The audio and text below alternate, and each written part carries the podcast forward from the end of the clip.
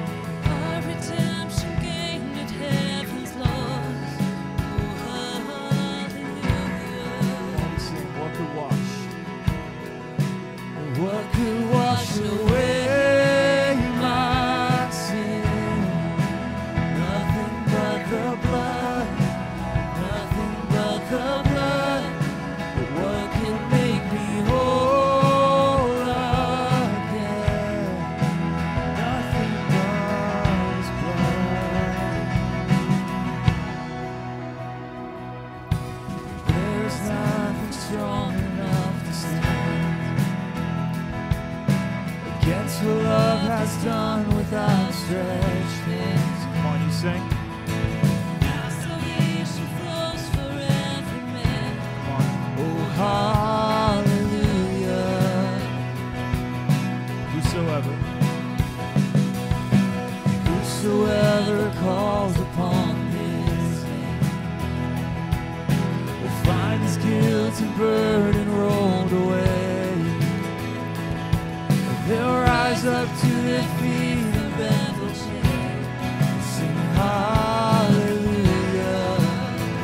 could wash.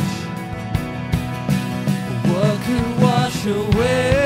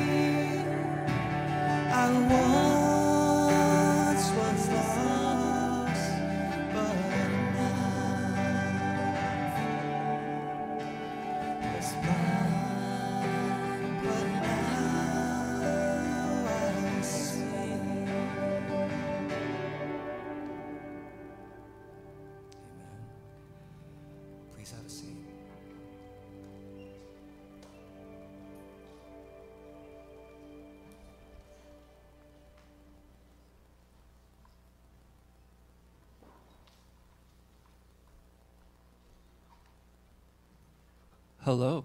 Sorry, that was sudden. I wasn't prepared for that. I love it. How's everyone doing? Good. Hey, guess what? We're going to have our second week of our vision series right now. Really fun. So, we have been going through a vision series. Uh, we started last week, and it's four weeks long. Last week, we talked about how uh, we want to know Jesus. And the primary way we do that is through teaching and preaching.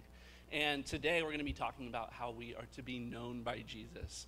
And the primary means and the way, the practice of that is through worship and prayer. So, we're going to have a worship and prayer service this morning, essentially. Um, Pastor Ben Kai is going to be leading us through this time with some teachings and some reflection on what this vision is and how we want to, as a church, uh, be known by Jesus and uh, what that means for us. So, we're going to continue on with this service, but before we do that, I just got a couple of announcements for you. I'll keep it real brief. Um, the first is that um, young adults, if you're a young adult, shout it out. Woo! Excellent. We've had such a wonderful ministry that started last October for young adults. Um, it's been amazing. It's taken different kind of forms and function. We were on the balcony and it was amazing. We came inside the gym. Now we're in the cafe.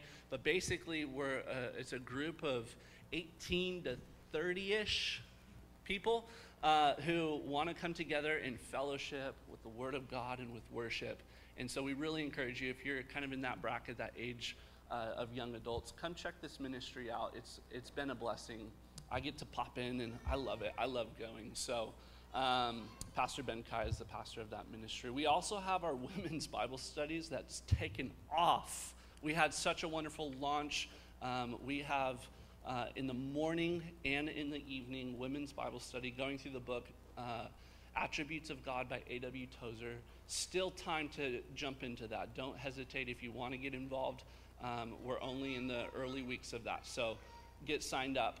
And then uh, a lot of other things. Go check out our website, uh, what's happening in the life of our church with truth seekers and youth ministry and all the things going on. So um, that's our announcements. Let me pray uh, this morning for our offering. As you guys know, you can be giving online or in the cafe or just as you're exiting the sanctuary here. We've got uh, boxes where you can donate. So let me pray for our service, for our offering, and then Pastor Ben is going to come and lead the time off talking about worship. So let me pray. Lord Jesus, thank you for this morning.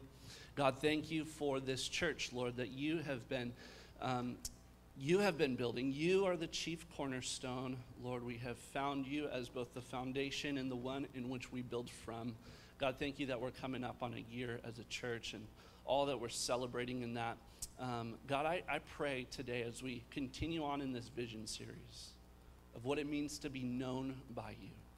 God, I pray that you would just speak to our hearts. You would um, you get our hands on the work. You get our hearts engaged in everything that this, uh, this church is seeking to do for your glory.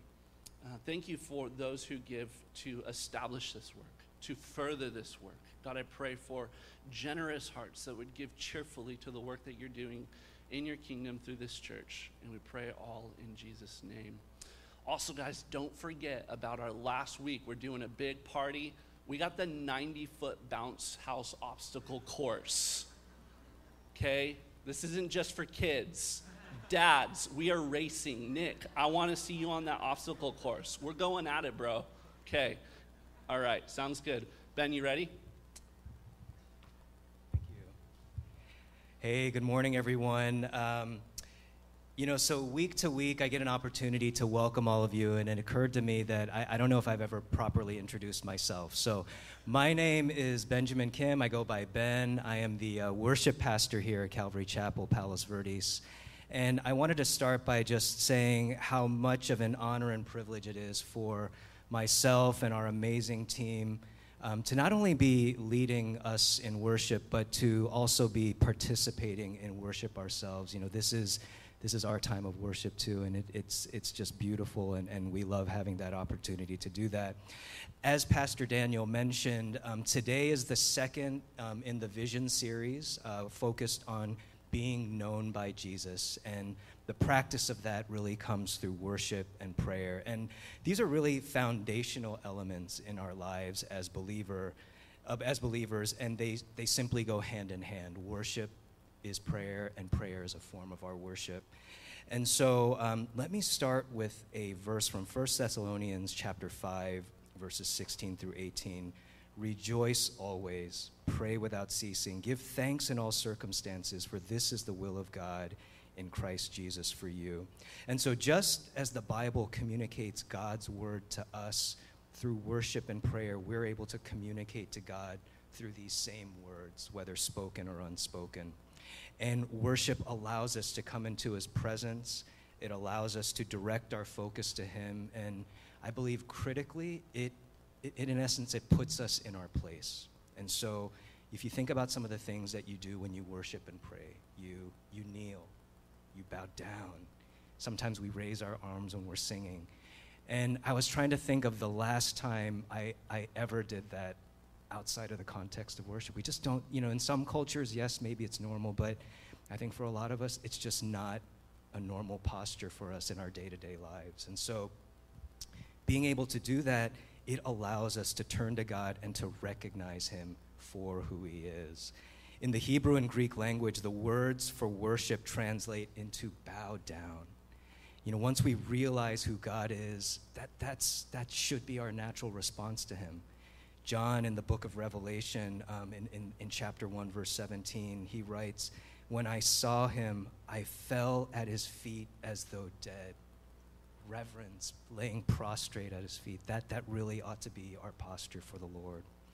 And as Pastor Daniel and Pastor Rob and Pastor Bendukai, just as they teach through the Bible, verse by verse, trying to stay as faithful and true to the Word of God, when we lead worship. Similarly, we want to cultivate that same reverence and, and, and sing songs built on the same foundational truths that, that we read about in the Bible. And so we, we're, we're approaching our musical worship no differently than they're approaching the Word. Now, when it comes to music specifically, I think for most of us, we see it truly as a gift from God. And I love this quote from J.S. Bach. He's, um, he's one of the big three of, of classical music composing along with Mozart and Beethoven. And he was a man that dedicated his composing to the glory of the Lord. And, and he, he said once, I play the notes as they are written, but it is God who makes the music. And, and anytime he played his glorious, amazing music, he felt his soul praising God. And so when it comes to singing these words, and as we, as we sing through music, I believe it helps us engage with words in, in sort of a similar manner. Um, you'll notice that when you sing words, you maybe tend to remember them more. Um, they can evoke emotional responses and engages us with unity of word as well as we sing corporately to our Lord. And I can recall um, a dark time in my own life uh, during medical school, just difficult time, um, feeling very lonely, uh, not sure where God was leading my life. And I specifically remember there were many nights of prayer. And I don't, I don't remember a single word that I said in those prayers, but I remember the song.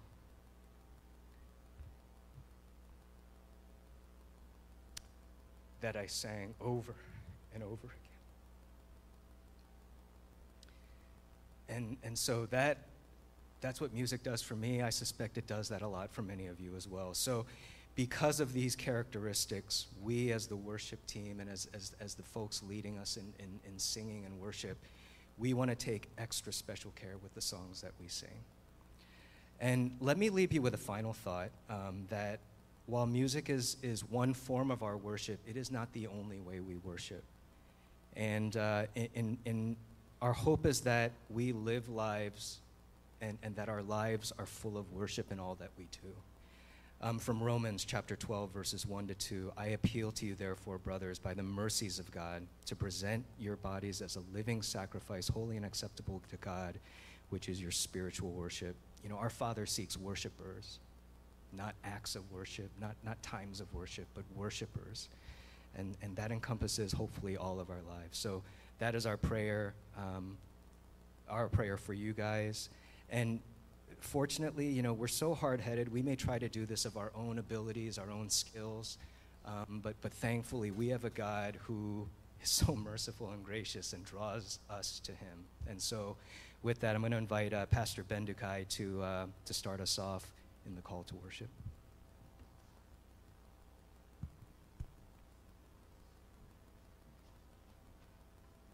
Thank you, Ben. Praise God.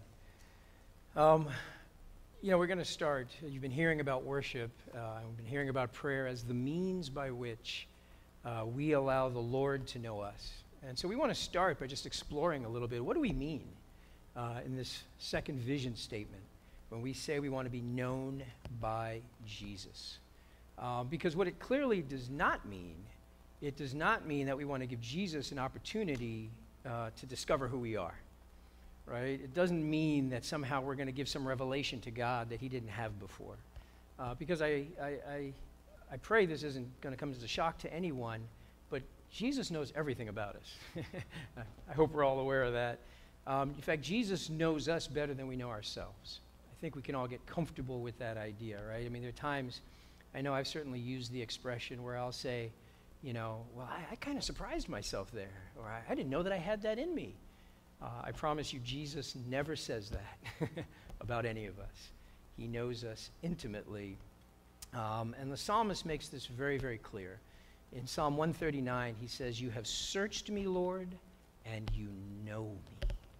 And there's great comfort in the reality that God knows us. And so, what do we mean when we say we want to be known by Jesus? Um, and so we mean two things primarily. Um, the first, um, and this is like so much of our Christian walk, what we mean is that we need to come to terms with the reality that God knows us. Uh, you know, our God is never about to change. We are the ones in this walk with the Lord who are going to be doing the changing.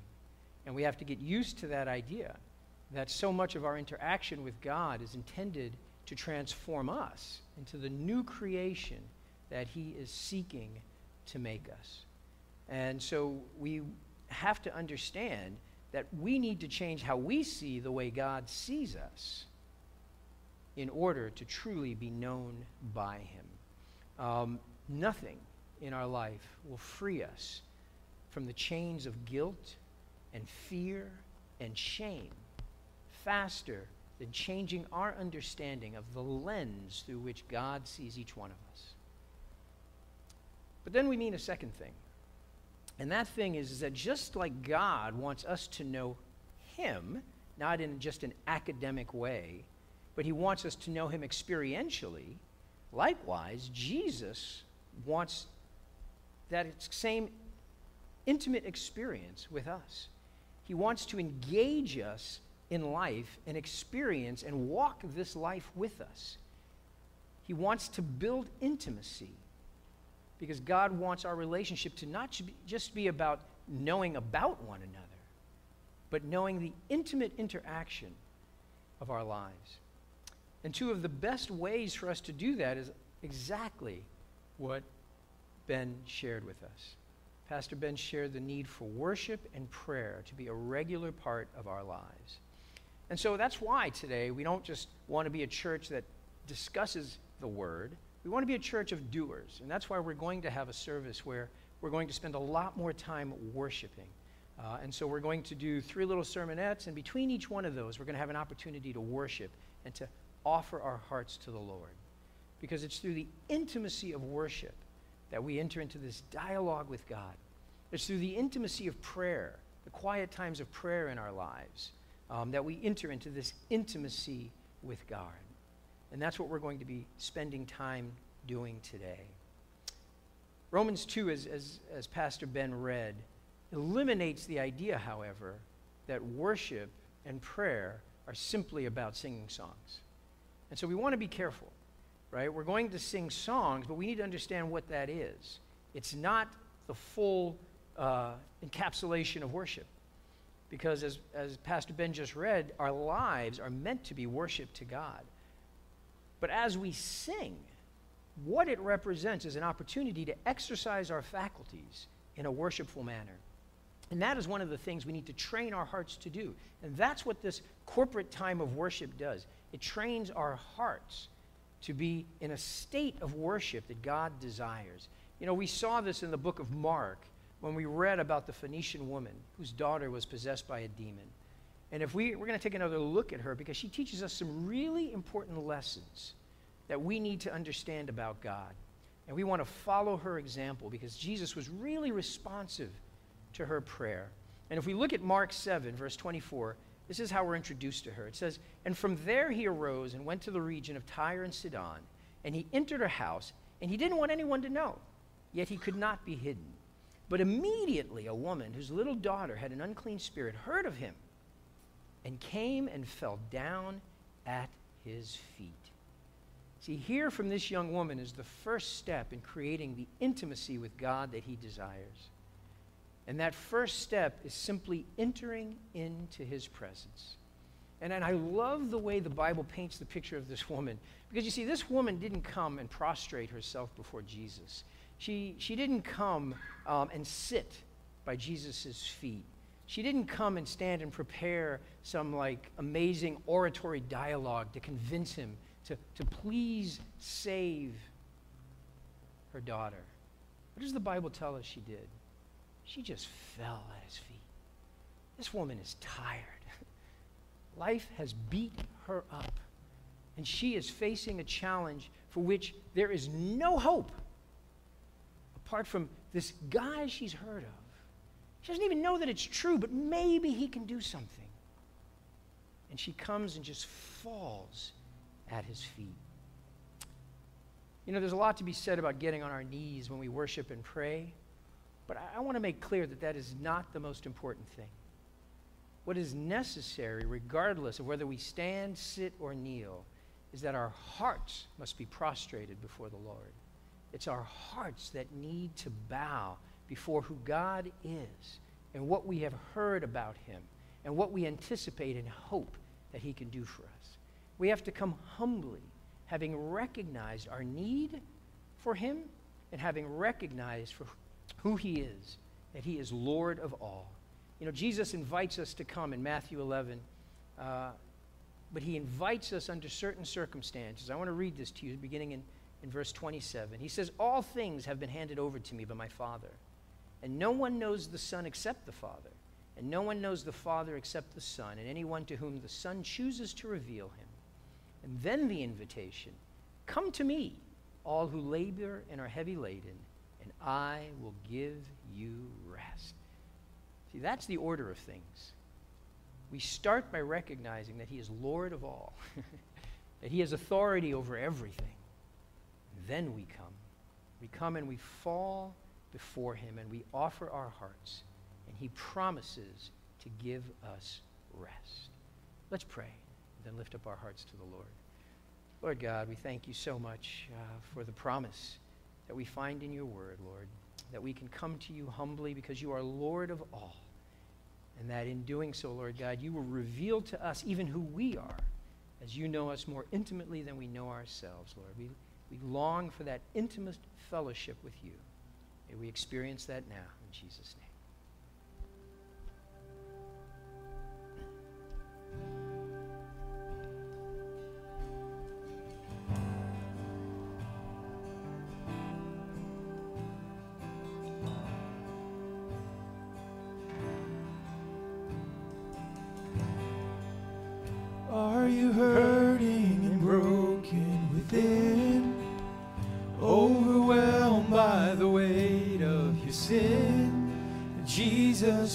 Jesus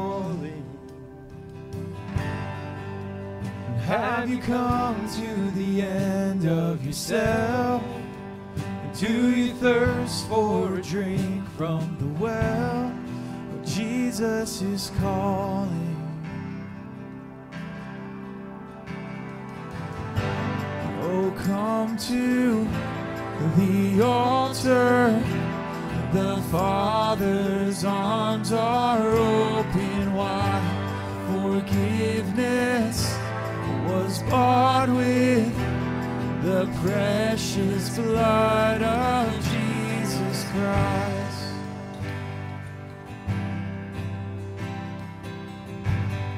While we sing, leave behind. Leave behind your regrets and mistakes. Come today, there's no reason to wait. Jesus is calling. Sorrows and trade them for joy. From the ashes, a new life is born. Where Jesus is calling. Oh, oh, come to the altar. The Father's arms are open wide. Forgiveness was bought with the precious blood of Jesus Christ. Oh, come to the altar. The Father's arms are open wide. Forgiveness was bought with the precious blood of Jesus Christ.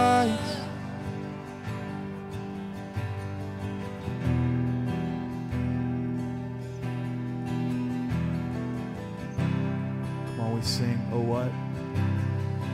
Oh, what a Savior! Isn't He wonderful? Sing hallelujah! Christ is risen. Bow down before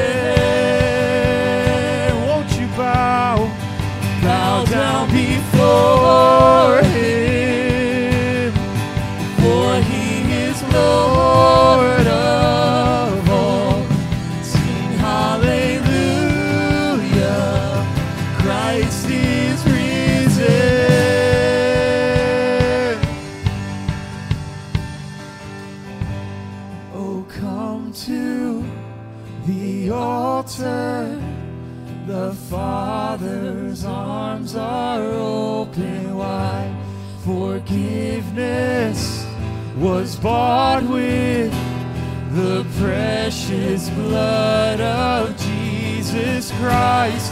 Oh, come to the altar. The Father's arms are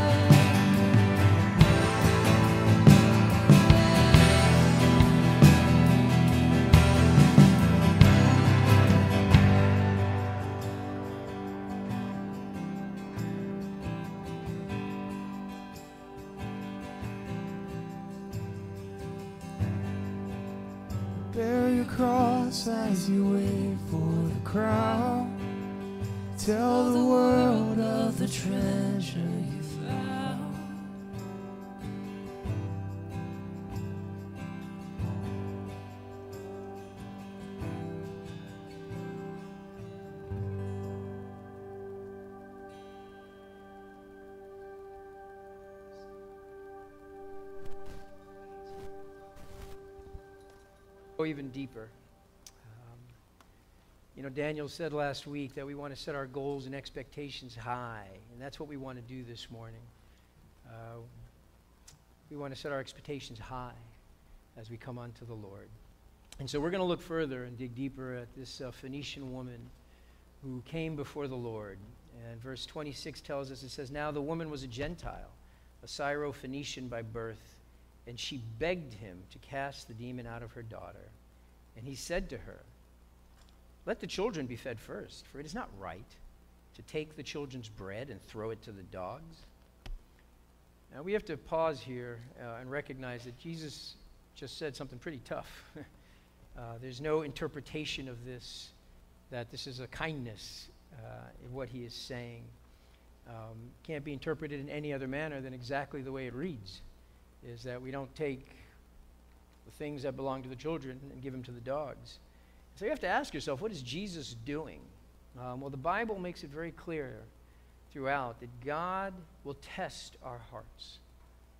Uh, as God told the Israelites when they were in Babylon in Jeremiah 29 12, He says, Then you will call upon me and come and pray to me, and I will hear you. You will seek me and find me when you seek me with all your heart. And so we want to see and do the same today. Jesus is testing this woman's heart.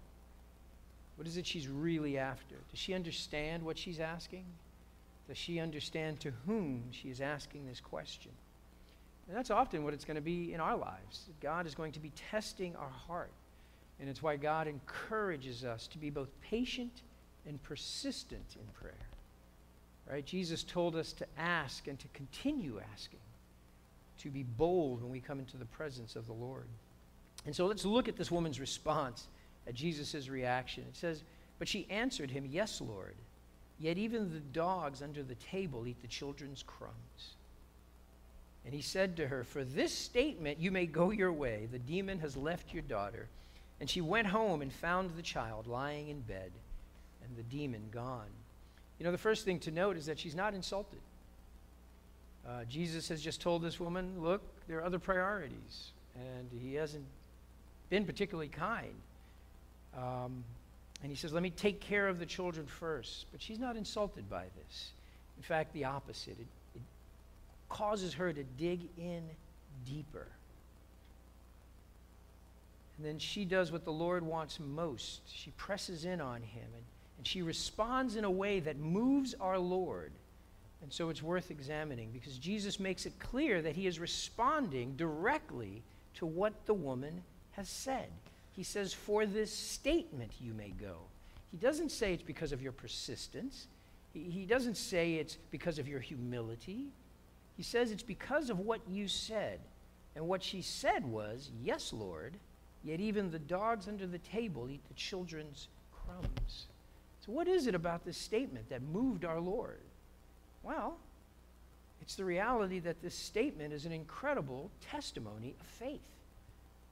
And faith will always move our God. In fact, Hebrews tells us without faith it is impossible to please God. And so we have to understand how this statement is a statement of faith. And there's two things that we see. The first thing is you note that she makes no pleading based on her having earned in any way this kindness that she's asking of him. She absolutely understands that it is purely an act of grace by our Lord. And secondarily, the things that she understands is that even the scraps from the table of our Lord are good enough to do more than she desires. And this pleases the Lord. This woman says to Jesus, Look, I, I, may be a dog, I may be undeserving, but that's not what's important. What's important is that you are good. In fact, I know that you are so good I just, I just need a little bit. I just need the crumbs of what you would give the children of Israel. And that's how we have to come to God. We have to come to God regardless of how we feel about ourselves, regardless of how we feel about our deservedness, and in light of the reality of who He is and with the expectation of good. God knows we don't deserve His grace. His grace was never dependent on us earning it in the first place. It is God's desire to bless us with good. That is all that matters. And we need to understand that the smallest gesture from the Lord will have big results in our life. And so we can come and sit at his feet with eager expectation of good. I would challenge all of us. Do we always expect good? You know, I'm one of those people, I'm a little cynical, I'm a New Yorker. I tend to expect the other shoe to always drop. No, there's no shoe to drop. there is the goodness of God because He's good all the time. And that's why, as a church, we want to expect great things from our Lord here in the South Bay. It's why we believe that He's going to move beyond just this group of people to share that goodness everywhere that our feet touches, everywhere that our voice carries, everywhere we go. We want to bring the goodness of God. It's why we want to bring the real us to the real Jesus without hesitation. We don't have to dress ourselves up to come to the Lord. Can't dress up enough to make ourselves worthy. Now we want to come not because we are worthy, but because he is good. Hebrews 4:15 tells us not just to come, but it tells us to come with confidence. It says, For we do not have a high priest who is unable to sympathize with our weaknesses, but one who in every respect has been tempted as we are, yet without sin. Let us then with confidence draw near to the throne of God, that we may receive mercy and find grace to help in time of need. Note that just because Jesus is sinless, he doesn't lord it over us. He doesn't, he doesn't shame us because we're not.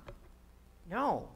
He identifies with our struggle to overcome sin because he did overcome sin. He knows what a struggle it is. And so he says, No, no, no, come with confidence. Come eagerly expecting my grace and my goodness. You know, Isaiah 40 is a wonderful reminder of God's love for his people. And I just want to read some portions of it before we go back to worship. But it begins in Isaiah 41 by saying this This is God's heart. Comfort, comfort my people, says your God. Speak tenderly to Jerusalem and cry to her that her warfare is ended and that her iniquity is pardoned. And then he ends Isaiah 40 in the last verses with this reminder. He says, Have you not known? Have you not heard? The Lord is the everlasting God, the creator of the ends of the earth. He does not faint or grow weary. His understanding is unsearchable. He gives power to the faint, and to him who uh, has no might, he increases the strength. He says, Even the youths shall faint and be weary, and young men shall be exhausted. But they who wait for the Lord shall renew their strength. That's what we want to do now. We want to wait upon the Lord so that he might renew our strength. Let's go back to the Lord again, expecting uh, renewed power, not just for this life, but renewed power to be his witnesses throughout the South Bay. Lord God, we just thank you for your promises that are in your word. Father, they are not only everlasting, they are not only true, but they are good. Father, we want to come to you now in expectation of, of the goodness that you're going to be doing, not just in our lives, but through our lives as we come and surrender to you. Thank you, Lord Jesus, for your love and your grace, which overwhelms everything in our lives. Jesus' name we pray. strength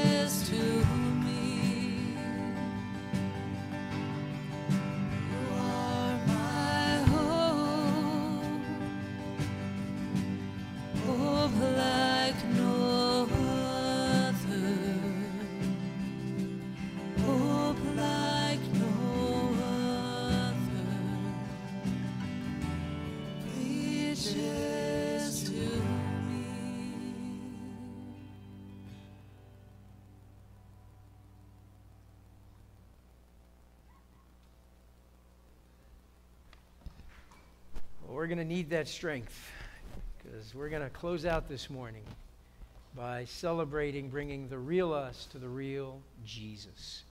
Uh, because God is not interested in the social media version of you.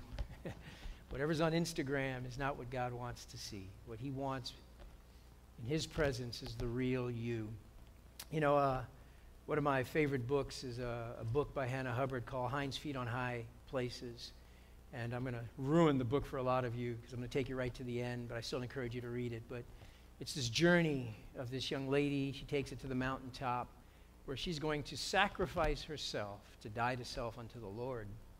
And she gets to the top and she finds out she doesn't have the strength to do it. See, that's the reality. We don't have the strength to die to self. And what she has to do is surrender her will. Jesus says to her, Do you want me to make you want to do it? And she says, Yes, Lord.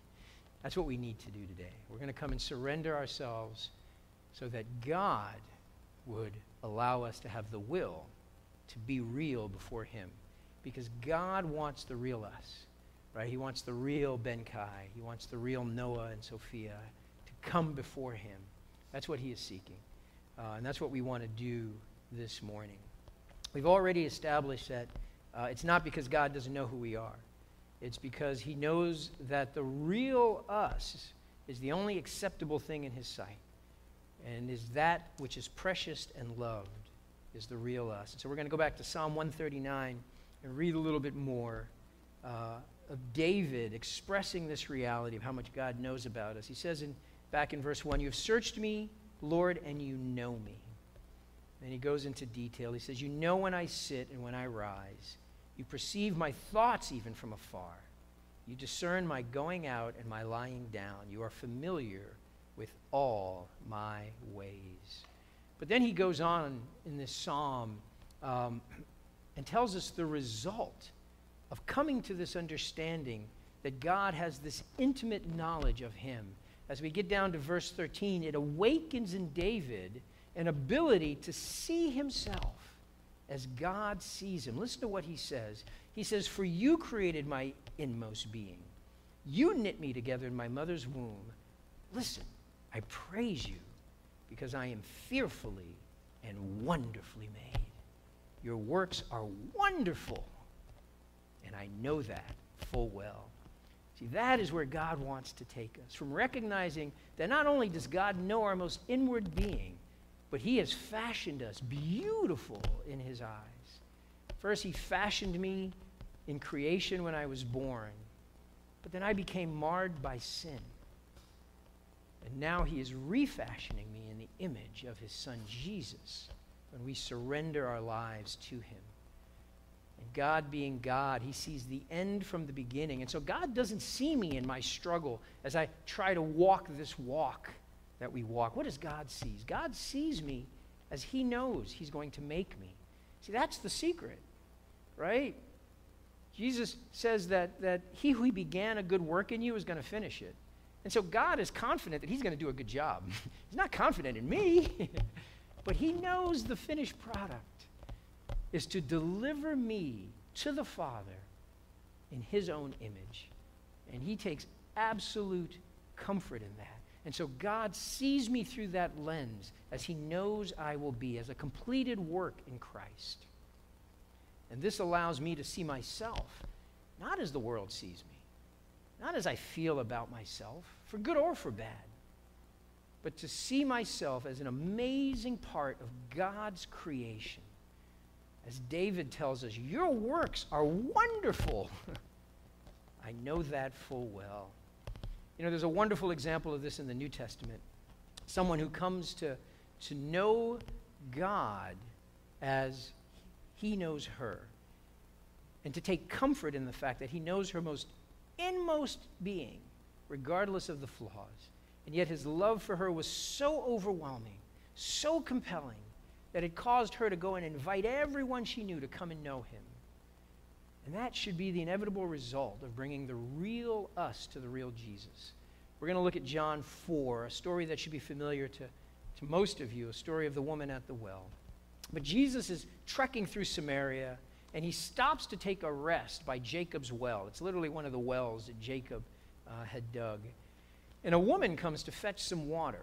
Now, Jesus is resting at noon, and so already this story takes an unexpected turn because you have to understand Israel is hot. and people fetch water in the morning, and people fetch water in the evening. No one fetches water at noon because it's hot. Uh, and yet, that's where this woman comes to fetch some water. And Jesus begins a dialogue with her. And we're going to pick up with this dialogue in verse 16. Jesus starts to tell this woman about herself. Jesus says to her, He says, Go call your husband and come here. And the woman answered him, I have no husband. Hmm, that's half the story. Jesus said to her, You are right in saying, I have no husband, for you have had five husbands. And the one you now have is not your husband what you have said is true. So clearly, this woman is fetching water at noon because she's an outcast from society, right? She has this terrible reputation that would have been unacceptable in those times. And yet, here is Jesus engaging this woman, which almost everyone else that she knows would be seeking to ignore. And he tells her everything about herself. And perceiving that she is a prophet, the Bible tells us, and let's be honest, wanting to change the subject a little bit, she begins to engage him in a dialogue and says, I see that you are a prophet. Tell us where to worship. The Samaritans uh, and the Jews had this argument about where worship was supposed to happen. And then Jesus reveals to her one of the most important truths in the Bible about worship. I'm just going to pause here and go off topic for a minute because when you study the Bible, you should really pay attention to who and what Jesus reveals things to. And I am just blown away that one of these, this truth, this diamond of a truth that Jesus is about to reveal, he reveals it to this woman at the well. Um, and for contrast, I would encourage you to read John 3, where Jesus is approached by Nicodemus, a Pharisee and a ruler of Israel, and John 4. And how much more revealing of himself Jesus is to the woman at the well than to this so called uh, religious leader of his day. Now, we know Nicodemus came to the Lord. But God responds to the humble at heart. And it's really a, a beautiful lesson if you read John 3 and 4 back to back. Anyway, Jesus is going to declare very plainly what worship should look like. But the hour is coming, and now is here, when the true worshipers will worship the Father in spirit and truth. For the Father is seeking such people to worship him. See, that is what God likes, is that we come in spirit and truth. Now, this has often been interpreted to mean our hearts and our minds, that we worship by the Spirit and we worship by the truth of the Word. And that is absolutely true. But it also has a second meaning that we have to worship God truly. In other words, we have to take off the masks before the Lord and be ourselves. Did you notice what Jesus uh, recommended this woman for? What you have said is true that you have no husband. God loves the truth. He is truth. And He wants us to bring our true selves. We have to take off our mask. We have to expose our hearts and openly worship Jesus with all of the longing and cares and all the things we bring Him to the table.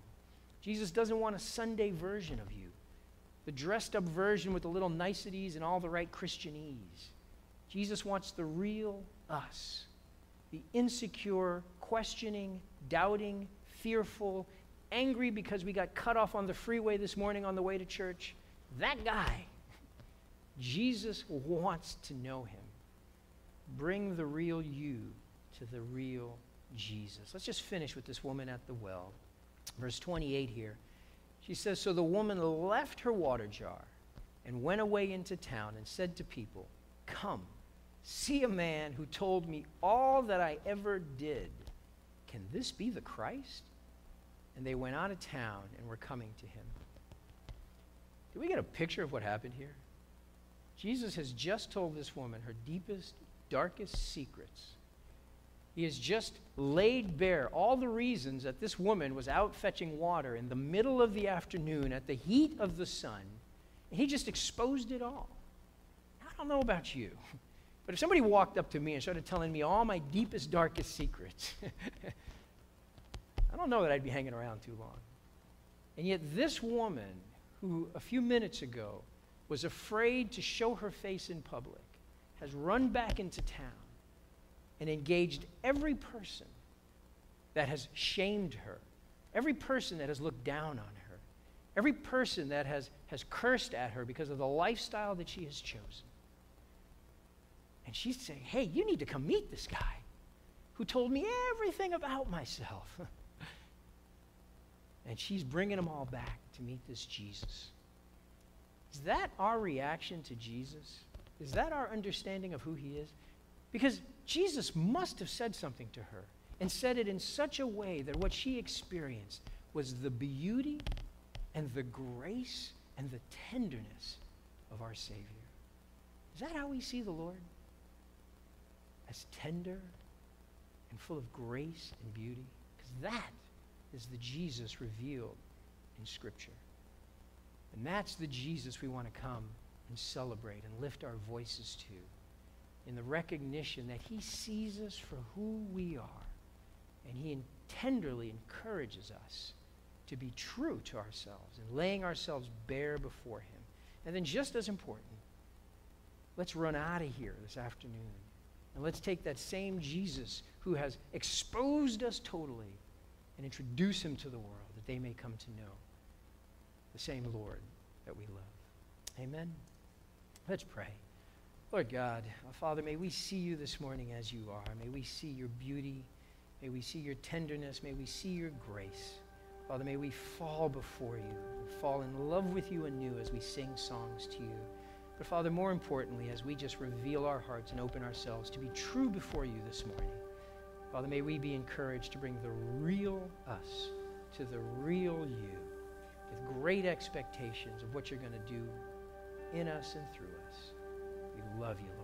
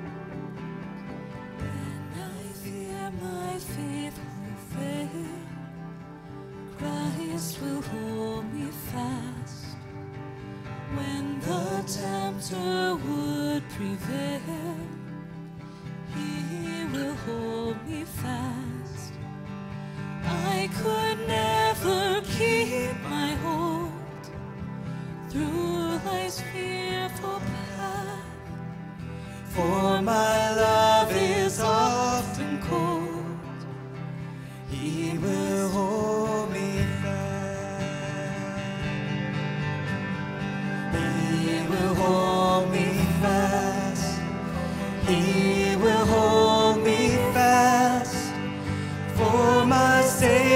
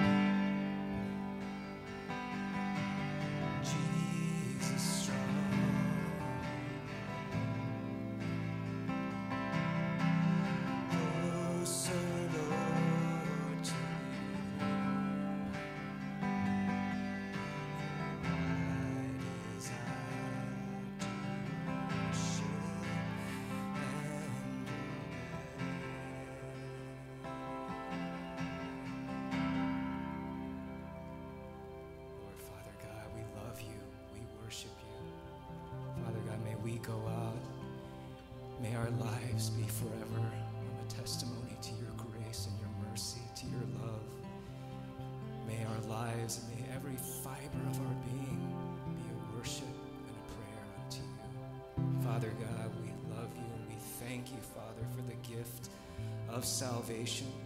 And Lord, may we not hold that to ourselves, but may that be a means for us to show the same grace and mercy to, to our broken world around us. Lord, we love you. We thank you and praise you once again.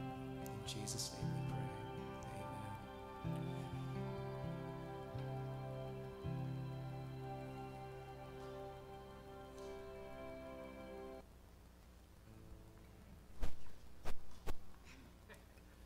Church, um, have a great week and uh, just remember praise, all praise and glory to our Lord. And uh, may our lives truly be, be, a, be a testimony to his uh, grace and mercy. Have a blessed week.